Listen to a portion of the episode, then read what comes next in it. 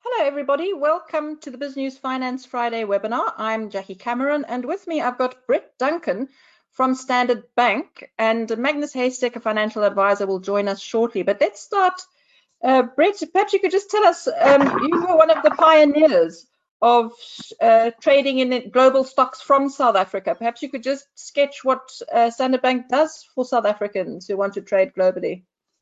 Cool. Yeah, thanks, Jax. Um, so we, yeah, we identified sort of uh, post the global financial crisis, there was a little bit of a, a shift. Uh, I mean, I would like to say that we were the pioneers, but there were people in the market quite far in advance of us. Uh, but I think by sort of 2010, it had become quite obvious that the demand for offshore assets and direct offshore investing by South Africans was, uh, you know, really starting to take off. So uh, in 2012, we launched an offshore trading platform. Uh, we cover 30 odd international exchanges. Uh, we offer stocks and ETFs, about 14,500 of them. Uh, we do CFDs, currency futures, or currency futures, uh, spot currency trading. So we offer the whole gambit of, of in the offshore space. I think it's worth noting though that as much as we have this huge amount of choice, you'd be surprised that most people actually trade in, you know, 40 or 50 different names offshore, and it would be all the the names that you guys would be very very familiar with, you know, the FANG stocks uh, and a couple of global ETFs. That would be where we see most of the action going. Uh, there is a lot of uh, uh, choice, but most clients tend to stick to the big brands. Okay, that's interesting. And welcome, Magnus. Um, and as most people who uh, come to our webinars know, Magnus is a financial advisor. He's also a former financial journalist, uh, award-winning personal finance personal finance journalist and book author. And uh, he started Brenthurst Wealth Management, which has about 8 billion rands worth of assets under management, Magnus, maybe more every week. Yeah, good afternoon, Jackie. Thanks for that. Uh, a little bit more. Uh, the markets have been kind to us. Great. I think we might have lost you, Magnus. Um, yeah, the sound is gone. So, uh, Brett, maybe you can take the first question. So, um, it's from James, and he wants to know day trading is it a real work from home opportunity? What do you think about day trading as a as a, an alternative to earning a salary? Okay, I'll, I'll give it to you from from where I am. I mean, there are some. We have a lot of day traders that that do uh, use our platforms. Look, day trading is not easy, especially if you're going to use it as your sole form of income. Um, so make sure that if you're going to start day trading, a that you've got some experience, b that you've got uh, fairly deep pockets so that you can tide yourself through. Um, so it is an alternative, but it's you know you'll tend to make your money in in short bursts, and then you can also lose quite a lot of money. So it's not something that I really recommend as someone just give up their day job and start day trading. Uh, if you enjoy uh, speculating, if you enjoy investing, uh, take it up on the sideline. And there's no reason why you need to give up your day job. And then if over time you find yourself making, you know, enough money that you can trade out your day job, fair enough.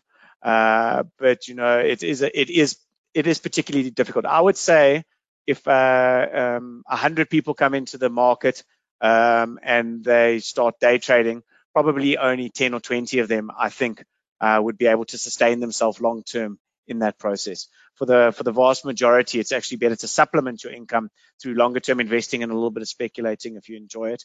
Uh, but day trading is is difficult and it also takes time uh, and patience. And do you have any data to, to indicate how your clients do in terms of uh, the, the the ones who invest for the longer term? You know, can you see how that well, how their returns are doing? Yeah, so we we we do have a look at it, and when what we tend to find is that uh, the, the, there is a skewing. So clients that invest for the the three to five year term on on average do far better than those that do very active short-term trading. Not to say that the, the short-term traders can't make money, but generally, uh, you know, the, the, more actively you trade, the more risk you're taking on, uh, and obviously the more fees that you're paying because you're constantly, you know, crossing spreads, paying brokerage. So there's definitely evidence, uh, anecdotal evidence, and evidence that we can see that longer-term investing, the probability uh, of making money is still far higher than than short-term investing. Thank you. And then here's a, a, question from Fred. Is now a good or a bad time to invest offshore? So I imagine he's looking at the, the, the stocks in the US and thinking, gee, should I should I get in now or should I wait? So yeah, so the, the, there's two. I'll answer it in two ways. Um, uh, actually a financial planner once said this to me, which I think is a great statement. And um, I posed the statement, when's the right time to take money offshore? And he said, when you have some. so I think, I think there's always a case for investing offshore. And I think as a South African, you should look to try and have you know half of your investable cash offshore. So you know if you're under that i don't think it's a case of timing the market. I think it's a case of doing it incrementally. The question is is now a good time to be going headlong into stocks offshore? Uh, and i think that's probably more the question that's being asked. Uh, so I would be a little bit nervous about diving into into uh, equities at the moment, especially into sort of the highly valued uh, tech stocks. Um, so I might be a little bit patient. We've had an unbelievable year in terms of you know uh, the S&P 500 starting off at kind of three three and a half thousand, going all the way back to 2,500, now back uh, above its its starting point. So I would be cautious about rushing into the market now, but I wouldn't be cautious about taking some cash offshore and getting ready for if there's another opportunity in, in the markets in the coming months. Thank you. And then so related to that, Henk wants to know, will the FANG continue to do well? So when you talk about tech stocks, are you speaking specifically about those stocks or tech stocks in general? Perhaps you could just elaborate a bit on the FANGs. Yeah, so look, I mean, you're looking at, uh, depending on where you're looking at the FANGs, uh, you know, you've got your, um, your Apple's kind of in the 20 P's. You, you know, you've got your uh, Facebooks and, and, that in the in and the Amazons in the 100 P's. So I mean, those are really priced for success. So I think some of the more conservative fangs, and I mean, even Apple's been been under pressure, are probably uh, less risky. I think tech as a whole is is priced for success at the moment.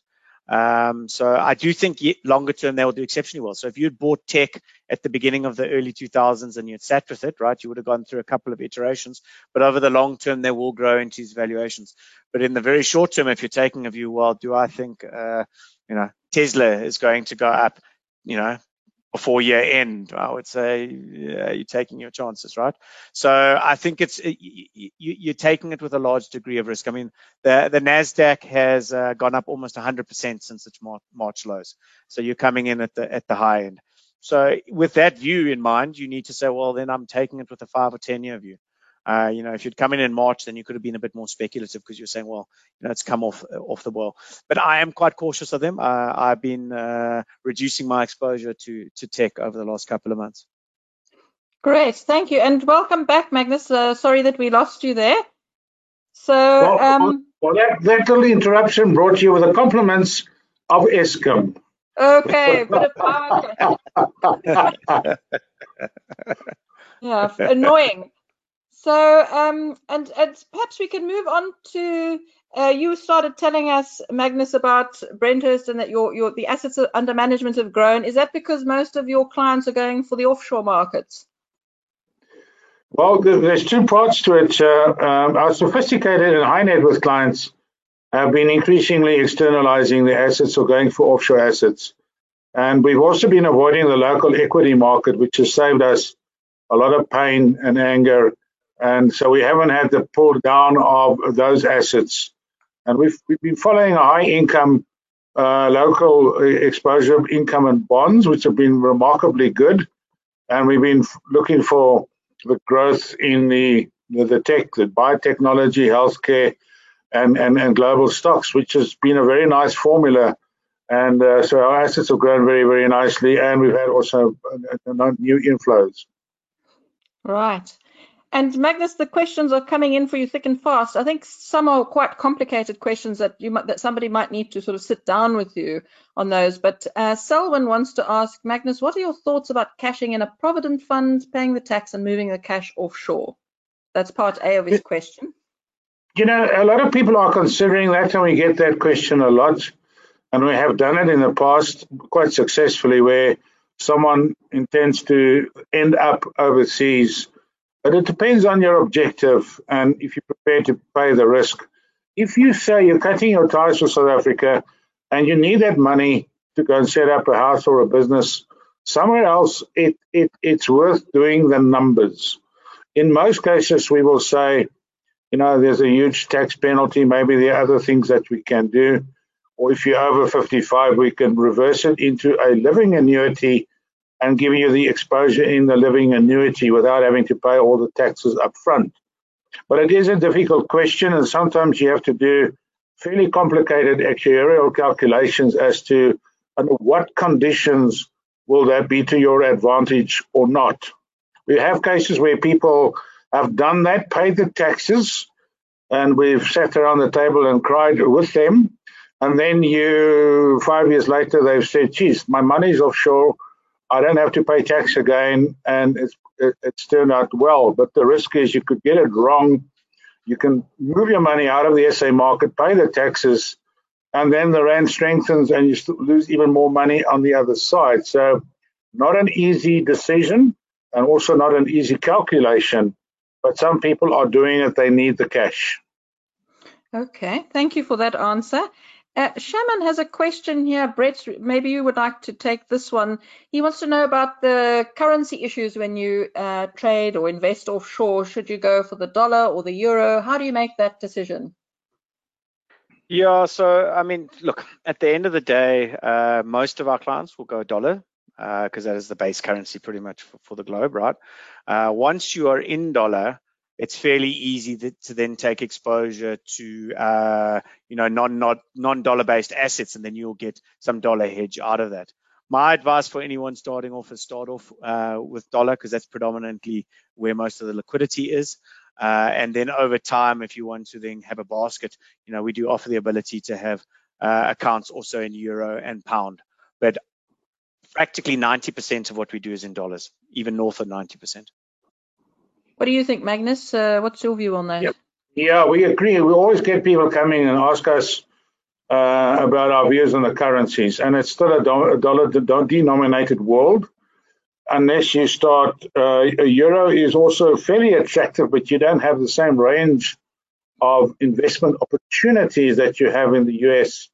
So we tend to say, look, stick to dollars, and unless you specifically are building assets in a certain currency like the euro or pound sterling, or to a lesser extent, maybe you know the, the Australian dollar. But but uh, you, we we found over time, despite the ups and the downs of the dollars, that's not it's been a fairly good strategy to follow.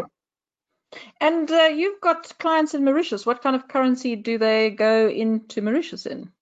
Well, in Mauritius, you have multi currencies. The, the Mauritian currency is a small currency, and that does pose a problem at times. So people can open their accounts in Mauritius and select from any currency in the world.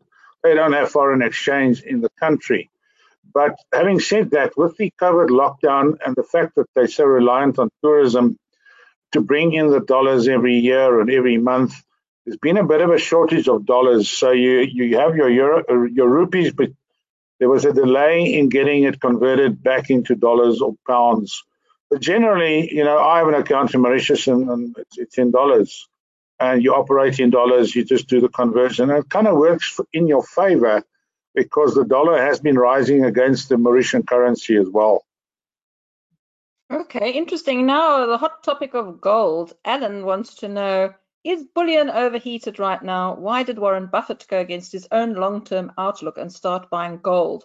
Maybe that's gold miners. Brett, do you have a, a, a comment on that? Yeah, I don't know. I can't comment on why uh, Buffett did what he did. Uh, look, I, I like gold as a as a as a as an alternative to the dollar. I think in terms of a, a currency basket, you know, having a five percent, five or ten percent weighting in gold uh, is is great. I mean, gold over the long term has gives you, you know, rand hedge and dollar hedge. Uh, I think this two thousand dollar level has been a very important one for for it to to breach. Uh, and I think you know if the if the printing presses keep going globally, uh, I think that the, the, the gold price will remain strong. So I think the case for gold is out there. Uh, I'm not a die-hard gold bull in that I'd you know go and sell everything and put Krugerrands under the bed. I think that there are lots of mechanisms by which you can get exposure to gold via ETFs, etc. But it would be a weighting, but I would still be you know more heavily in. Oh, I think we might have lost Brett now. Magnus, are you still with us? I'm still with you. Uh, I've got I've got power, but I see Brett is back. But I agree with Brett that gold has been a very nice diversification. In fact, from a South African perspective, it's been a superb uh, investment, whether it's Krugerrands or gold ETFs or even gold shares. And you recall about a year ago, Old Mutual wanted to close its gold fund, and there was a massive outcry from the gold bulls, and they started writing letters to uh, editors and, and put pressure on Old Mutual. And that fund has given you, I think, 100% in the last year. So I think uh, if you play the market correctly and, and, and 10, 15% is not a bad place to park some money. I do like gold.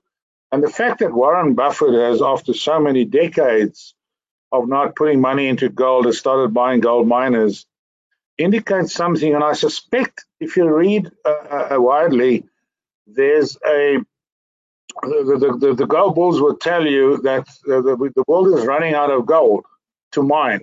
And they come with these analysis that the gold mines will start producing less and less and less over time. All the gold in the world has been found, or the major ones. And uh, by buying the physical gold, you're going to do very well over time. And I think there's merit in that argument. So, well, I like gold. We've been putting gold into our portfolios, and so far they've done very nicely. So when you say put it into your portfolio, do you mean uh, gold mining stocks or ETFs, or could you be more specific about how you could invest in gold? On the offshore platforms that we use, we would be buying the funds themselves. The the 91 Gold Fund or the BlackRock Gold Fund, that fund invests in gold shares uh, around the world and mostly North American and South American gold mines with a very small exposure to South Africa. So you're buying gold stocks um, uh, globally, but um, the, the, the, fund managers will will be buying the Barricks and the Newmonts and, and wherever they find the gold. So there's a small exposure to, to, to Sibanye, and that's been a very nice place to be the last couple of months. In fact, the last couple of years. Thank you, Brett. Just getting back to you on gold, how can your uh, how can people invest in gold through your platform, or what's the so, most popular way?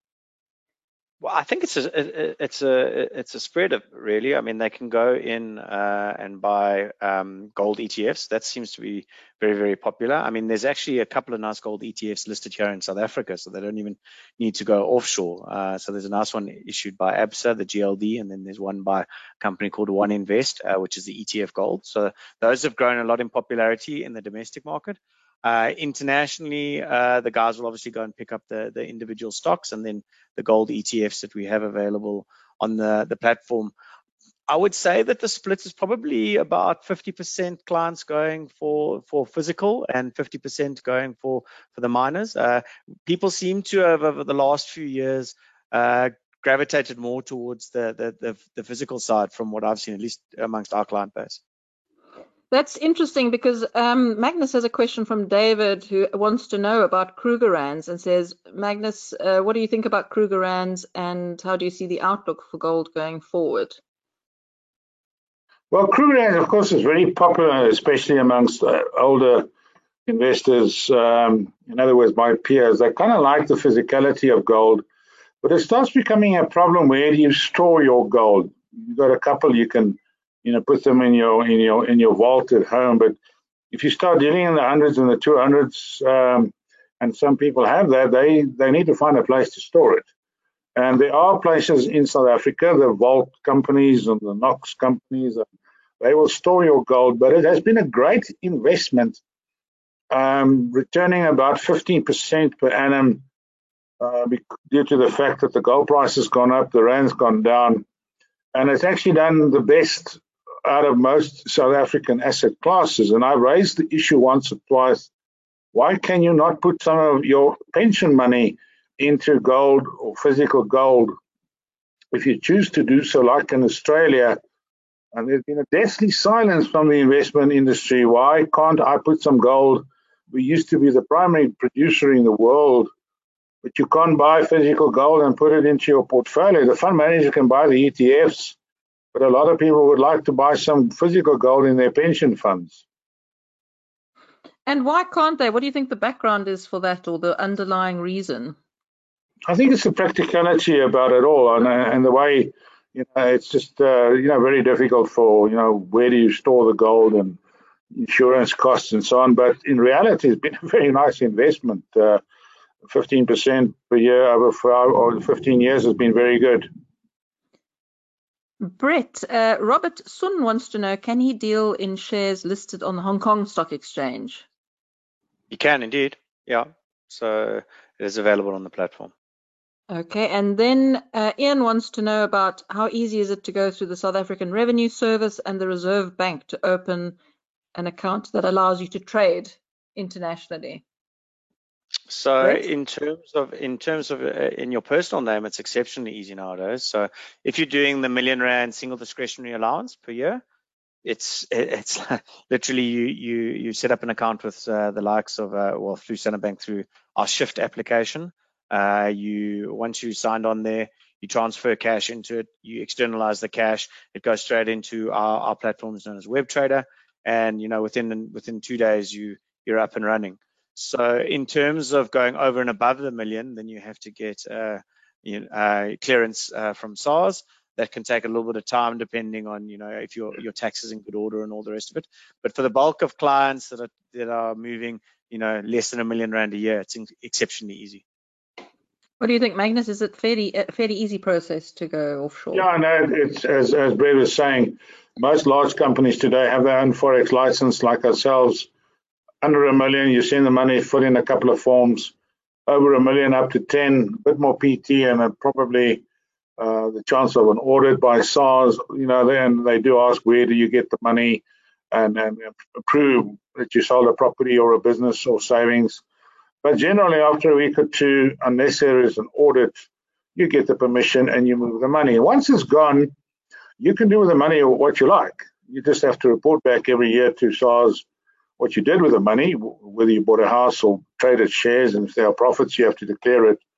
But I think it's been a great step in the in the sort of normalization of our financial connections to the rest of the world. You can live here in South Africa, and you can trade anywhere in the world, and you can profit from anything happening anywhere in the world. And I, and I still think we're in the early days of the globalization of financial assets. But as investors and ordinary mom and pop guys, but I can do it myself. I think it's going to become a bigger and bigger trend because you're not fishing only in a very small pond. You can go and fish for the big tuna fishing all over the world. Hmm. Thank you. And then here's another question for Magnus from Andrew. And he says, any compelling reason to stay in an RA or preservation fund after age 55 when planning to retire at 65? None whatsoever. I've been a very strong proponent. If you're 55 and you got any money in a preservation fund or an RA, you you convert it or take it out and take out what you can because it, it, stands to reason. Unless they push up the tax-free limits, your tax-free limit stays the same over time. So the minute, the sooner you can get your cash out of the hands and to invest that somewhere else, give it to a nice guy like Brett, and he can trade for you. And the balance of your funds goes out of a Reg 28 restricted portfolio into a totally 100% unrestricted portfolio. And the, the outcomes the last five years has been uh, uh, quite fantastic. I mean, the RA returns, I spent some time on one of the major websites last night, one of the big insurance companies. And I battled to find an RA that did more than 4% over the last four or five years. And whereas in the living annuity space, I found funds that gave you up to 80%. Now, my own living annuity last year did 55. So that's what people don't realize. And that's and they will never get this advice from the insurance industry. They want to hang on to their assets for as long as they can. But from an investment perspective uh, and from an objective advice perspective, it makes compelling reason to get your money out, reinvest it as best you can, as quickly as you can. Thank you. While we're talking about you digging around on information last night, you sent some very interesting graphs through. I wonder if you want to just uh, talk through those quickly. Uh, there was this that, one. Yeah, that that's it's not a it's not a Salvador Dali painting or a Rorschach test, but that is um, the net outflow or inflow into the South African Stock Exchange Below zero are all the um, outflows, and below and on top of the zero are the inflows. So that's over a five-year period. So you'll see in the middle, looks like a little building. That was the inflow of money, foreign money, into our stock market during the Ramaphosa era. But for the rest of the five years, you can see the two legs left and right. It's just been massive, massive outflows. And I did the numbers. I got the stats yesterday and I did the numbers. The cumulative outflow out of our stock market by foreign investors, and whether it's individuals or pension funds, is 500 billion rand. 500 billion rand. In fact, over the last two years, the, the outflows have been 307 billion rand. So now that's just one of the indicators that I look for when I uh, approach the JSE, and that's a major factor why our market has been so weak. The foreigners have been net sellers of our our big stocks, where they used to be very active retailers, banks, financial services companies and that there's a very strong correlation with these outflows and the very, very poor performance of the JSE. I look at these stats every Monday morning, and if there is an upturn, I'll start looking at more carefully. But so far, it's been a bloodbath in terms of foreigners heading elsewhere with their money. Hmm. Are you seeing this as well, Brett? More people investing offshore or trading more offshore? Yeah, I mean, sadly, uh, our domestic assets uh, are pretty much flat on five years. Uh, and within that domestic asset, we've seen a big switch, uh, especially amongst our retail investors, into inward listed offshore ETFs. So even even the cash that's staying onshore has an offshore element to it. Uh, whereas uh, our offshore platform has grown, you know, fivefold, you know, and there's up to Magnus's kind of numbers like almost 50% in the last year alone. Hmm. So, uh, yeah, sadly, the the the case for the JSE is quite weak at the moment. Uh, look, it's not to say that I don't think you you know that the, you you can write off the domestic investment, but certainly the appetite uh, is not what it used to be. And then, um, Magnus, there's another chart of yours that we've got up here. I don't know if you want to just talk us through that quickly. Your well, that's that's the the actual the actual returns in rands and in dollars. The top one is rands, the bottom one they're identical. The green line at the bottom over a five-year period with dividends reinvested, you may like 2%, 3% on our market, whereas the emerging markets, which is very interesting, we used to always be ahead of the emerging markets uh, by virtue of our gold and platinum and iron ore, etc. They're now outpacing us. Those are our peers. We we we play in their space and I think it's mainly a, a result of China playing a bigger and bigger role in the emerging market space. Uh, it's still considered an emerging market. And then if you compare it with the world and, and the S&P 500, I'm not even including the tech stocks. So had you invested a million rand five, year ago, five years ago in the SA market, you've got 1.2 today. Had you put it in the S&P 500, it's about 2.8 million rand. I mean, we're talking about major, major differences in the outcomes, whether rands and dollars. And that's what we're talking about. The money's flowing out. The foreigners are heading for the hills. The South Africans are looking elsewhere. And the prognosis is not great if you look at the charts. You're not going to do them over one year or five years or seven years. So if you still believe, like you still do get certain commentators who are saying, I'm not taking my money anywhere and I'm a true South African, well, that's fine, but you're going to get poor. You're going to get poor relative to the returns the foreigners are making, and you're not going to be growing your money to be capital. And a lot of South Africans are waking up to this fact that our market is in a bad space for various reasons, mostly political and, and then, of course, economical reasons. And we've got things like Eskom, which is, I think, overlooked many forecasts and why I play around and I show people this is, and, and I'm not criticizing, I'm just commentating. Our local fund managers, with all due respect to them, keep on telling us how cheap our market is, how cheap our market is, but it's there's just nothing happening. It's and uh, I think ordinary retail investors need to know the facts about our market, which is not very great at the moment. Thank you. Quite depressing, but also quite a powerful argument for diversifying offshore. Um, Brett, James wants to know how much do you need to invest abroad? Could he invest a grand a month in overseas investment? So if you want to start building a share portfolio, what's the minimum you would need ideally to make the make things make sense for you? Yeah, so there's no minimum uh, and there's no monthly account fees. Uh, that where you're going to run into some issues is when you uh, do a small trade, there's minimum brokerages that apply. Uh, so in our instance, it's uh, $20. So, you know, you could quite happily build up your thousand Rand a month uh, and, you know, then maybe do one transaction a year or, you know, build up into a slightly larger amount. So I don't think it's, it's a case of the quantum. If I was looking to build up offshore exposure, and I wanted to invest a, a small amount uh, on a monthly basis. We do have uh, numerous products here in South Africa that are, you know, that are a lower cost entry uh, and then they'll give you your offshore exposure, but in rands to the S&P 500 or to the you know the FTSE 100. So there's there's there's lots of mechanisms. So I'd encourage you just to go past uh, our website and just have a look at the different uh, products that are available and see the one that's most tailored towards you. But there's no there's no impediment to going offshore, but just realize that you want to build up slightly larger amounts before you do uh, transactions because you don't want to pay too much as a percentage in brokerage. Magnus, what's the minimum for your clients to go offshore?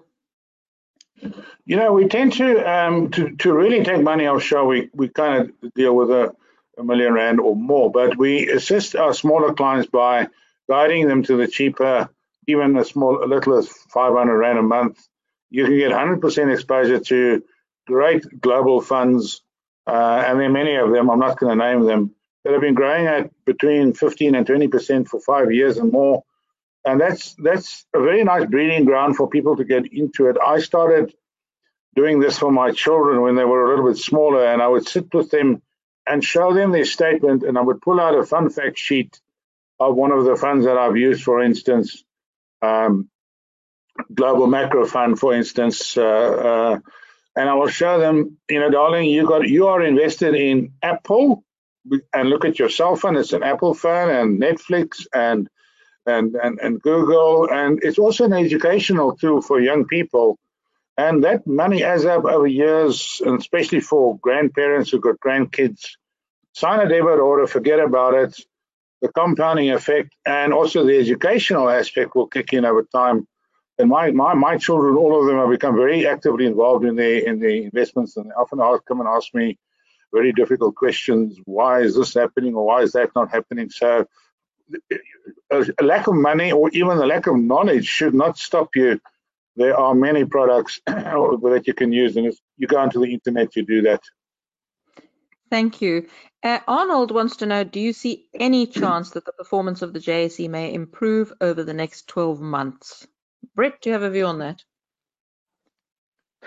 Well, if you'd asked me that a couple of months ago, I'd say, oh, there's there's some potential. But I mean, we're sitting in this tabletop, right? So you even take COVID out the equation. The, the JSE's been flat and in, in a sideways movement for, well, better part of five years. And until it can convincingly break out of that, uh, I so, see no reason why it's not going to keep moving sideways. And to Magnus's point, when you're constantly seeing cash being withdrawn from the system uh, and moving offshore, you know, you, you're naturally going to have a bit of an issue. And we're also going to see that as people are reducing their overall investments uh, here in South Africa, that that drawdown and that new cash is going to be less. So uh, unless I saw a strong break up through the band, uh, I'm not overly confident. I'm not particularly bearish, but I see it as a as a range bound trade, sort of, you know, uh, between on the on the all share anywhere between like 50 and 60 odd thousand, and it's not showing any signs of getting out of there. I mean, we're still very much back into this, the band that we were in pre-COVID. Thank you. And um, Session, and I think this is probably a question for Magnus, uh, says, what are those companies offering LAs with 100% offshore exposure? I don't know if you can name them, or one or two. Yes, I can. I. I don't know. I know mine. It's um, at the moment we found that most companies have, have some have restrictions. Um, but uh, Sygnia has got 100% exposure. Ninety One has, Momentum has, and more recently, Allan Gray. I've been quite critical of Allan Gray in the past because they restricted their offshore exposure to 25% three or four years ago. and I found that ridiculous. But they have since increased it to 100%. Um, so you have to ask. There are certain companies who don't have 100%, and they're restricted to 50 or 75. My advice would be just to go somewhere else because I think I agree with Brett. My view on the JSE is not positive. All the other factors that we know, plus Eskom, uh, that's now again a massive factor. It's like an, I, I, I always describe Eskom as an additional tax on all consumers and all companies in South Africa, which their counterparts in the world don't have. And, and that depresses profits, it depresses consumer spending, it depresses consumer sentiment. And I don't really see a, a, a kickstart for profits in the current environment, and, and therefore we will find better value elsewhere. Thank you. And Michael wants to know what are the tax implications if I use an offshore trading platform? Brett, do you get involved in the tax details of your clients? Do you have some broad brushstroke uh, tips for them? Yeah.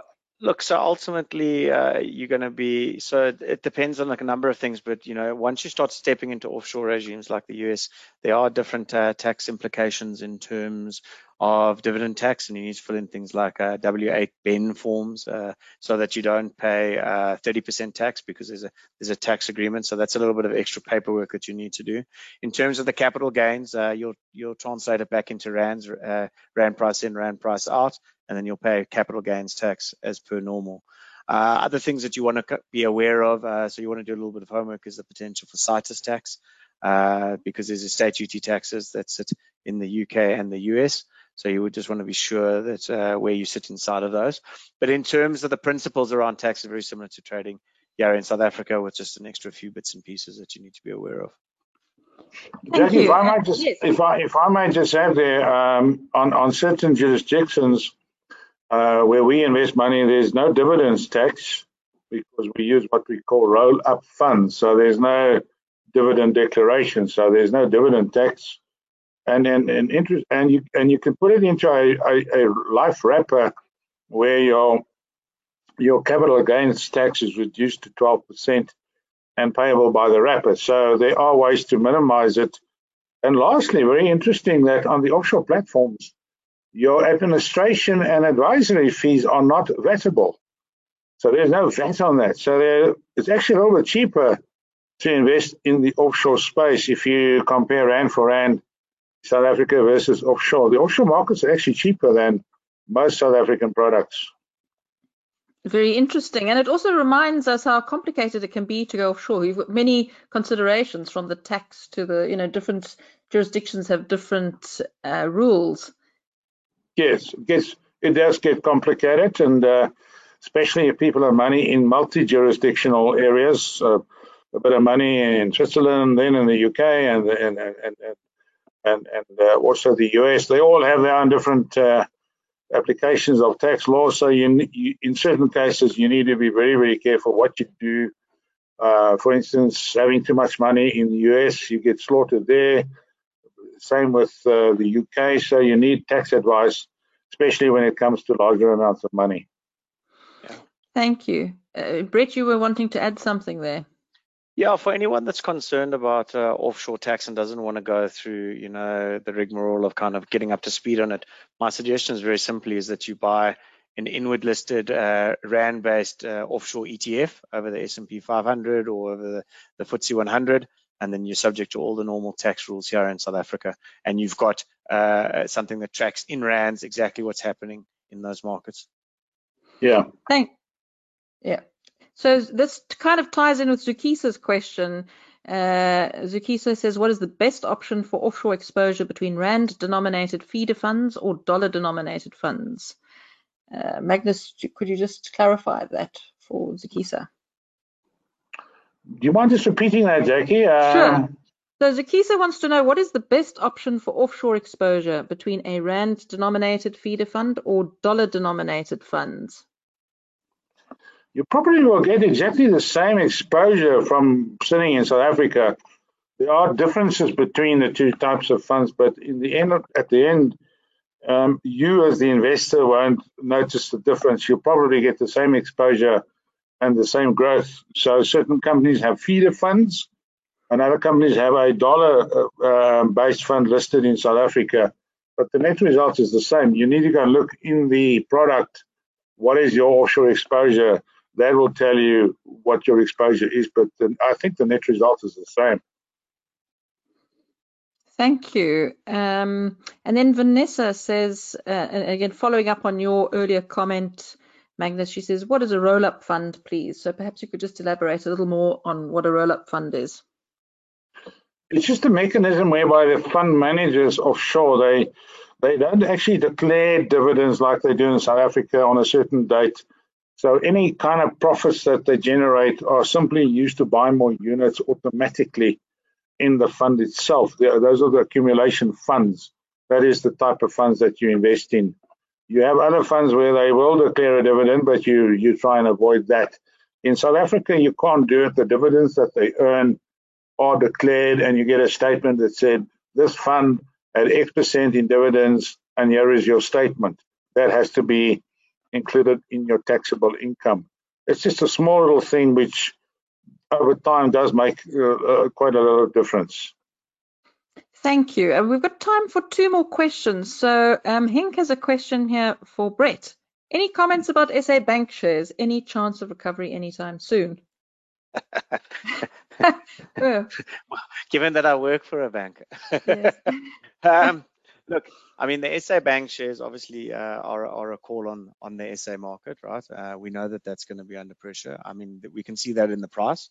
Um, I think in terms of uh, why a lot of people would buy SA banks is because of the dividend yields that they've historically been able to pay out. The concern would be going forward, you know, is how long until we see normal resumption of dividends. So in terms of where we see the, the, the banking sector overall now, I think there's value in it.